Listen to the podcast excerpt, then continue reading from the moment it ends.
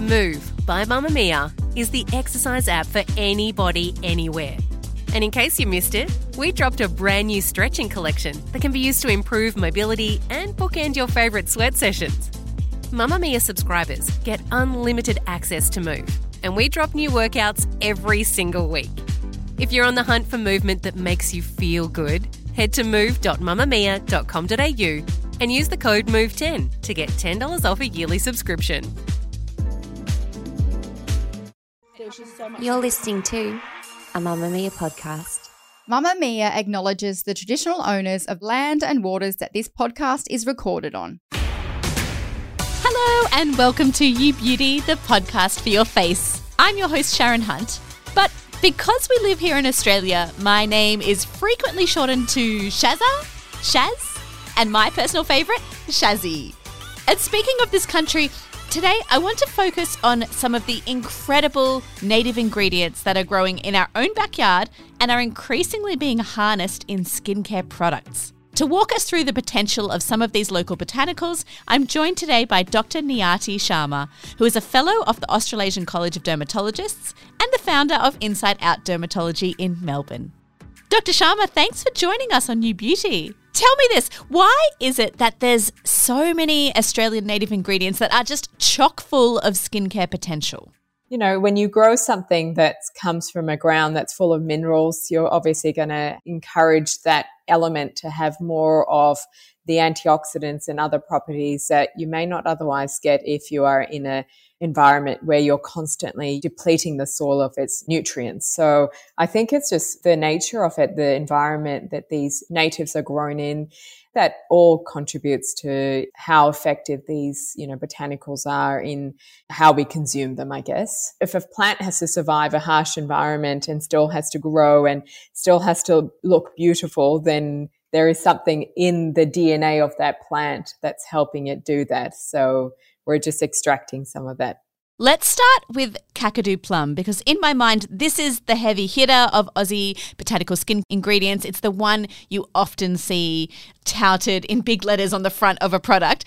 What is it and what can it do for our faces? So, any of these botanicals have a high level of vitamin C, and vitamin C, if you get a high concentrated vitamin C serum, for example, it is actually benefiting your skin in more ways than one. So, it first helps to reduce the harmful effects of UV damage through helping with DNA repair, and it also allows for more collagen to be built. Now, you know, when you look at research, you have to look at proper, well documented, you know, medical research done. And that's where it gets harder. So I'm not going to say to you that I have great evidence to suggest that, you know, using Kakadu plum will give you these benefits, but we can derive some of the research from other articles by saying, well, Kakadu plum is an active source of vitamin C, but it also has an active nutrient called ellagic acid.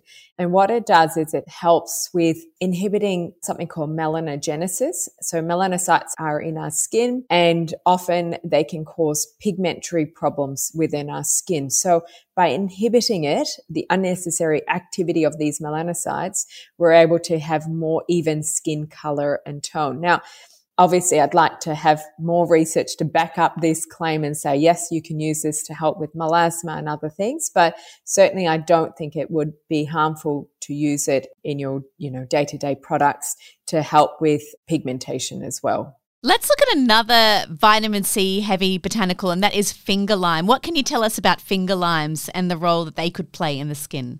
So similar thing, they have high levels of vitamin C. And what's really interesting is one of the papers said that, you know, there's so much amount of vitamin C that they've been able to extract from it that they might be able to use this as a antioxidant compound for drug development. So for research to suggest that a botanical has such high levels of antioxidants can only mean good things. So we talk a lot about antioxidants in skincare products and what we eat. And I think that it's really important to emphasize that when we have a diet that is inflammatory and certainly a lot of us don't eat the optimal way which is you know high levels of plants in our diet we need to then counterbalance the high amount of free oxygen radicals that are developed in our body by having high antioxidant levels. Now, you can't eat your way through a bad diet or put products on your skin and you can't fight your way through putting things on your face and expecting to reduce the wrinkles or improve your texture. No, you have to do the part of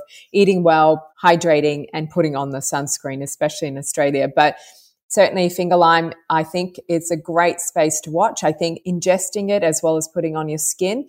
The only problem with any acidic products, citrus like lime, is that we're worried about what we call phytophotodermatitis, where you put something on, like even, you know, I've heard some people put lime on their face or lemon and then they walk out in the sun and the chemical reaction between sunlight and this lime or lemon can cause a reaction and cause pigmentation on your skin that can last for a long time. So I certainly wouldn't suggest that you go out there and find finger lime and squeeze it on your skin. I definitely think that's not appropriate. You definitely need to find products that contain it and have done the research. You mentioned citrus. Another one on that citrus bandwagon is lemon myrtle, which is a native herb with an unmistakable citrus scent.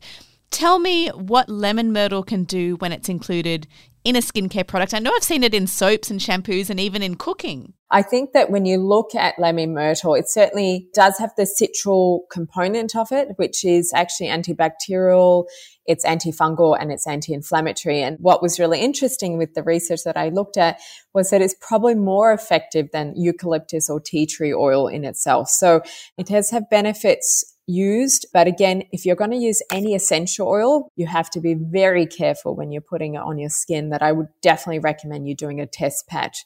And what that means is, you know, putting it on a small area, back of the hands, go outside, make sure that you've, you know, been in the elements outside. And when you come back, have a look to make sure you haven't reacted because anything that comes with essentials, I'm always concerned with my patients. They will often come back and say, I've put tea tree oil on my face for acne. And I say, that's great. As long as you're not reacting, you can keep going.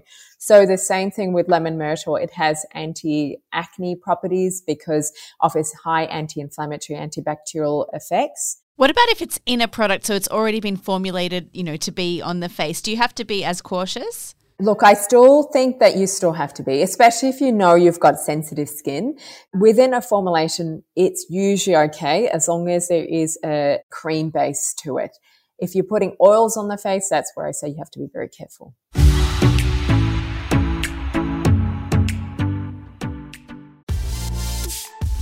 Mamamia subscribers, you've been asking and we've been listening. Now you can get all of your exclusive subscriber audio on Apple Podcasts. That includes everything from bonus episodes of your favourite pods to exclusive segments to all of our audio series. To link your Mamamia subscription to Apple Podcasts, open the Mamamia Out Loud page in your Apple Podcasts app and follow the prompts or head to help.mamamia.com.au.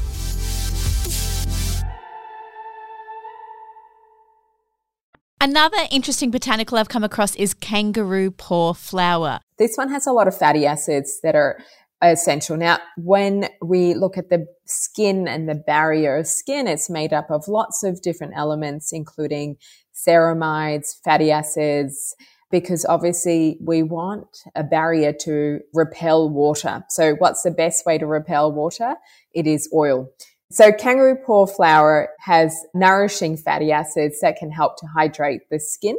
Some say they also reduce fine lines and wrinkles, but I think again, like having the doctor side of me, I'd love to say that it does, but I still need more research to be able to say to you, this is what it does. So I would at least be able to happily put in a claim that it can help with hydrating the skin the last one that I have time to touch on today is another plum, the Davidson plum this time. I've heard it's antioxidant, anti inflammatory powerhouse. Tell us what's on offer.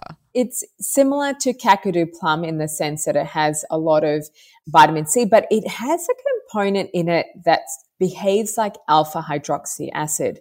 It promotes cell turnover, it hydrates the cells, it also helps with reducing some of the blemishes that we might encounter with UV damage or aging process.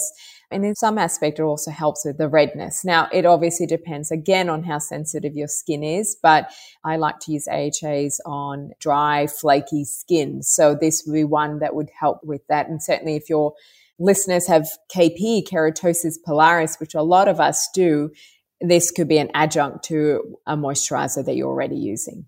Every episode usually ends with debunking or confirming a beauty myth, but I'm going to do it slightly different and ask you a true or false question today.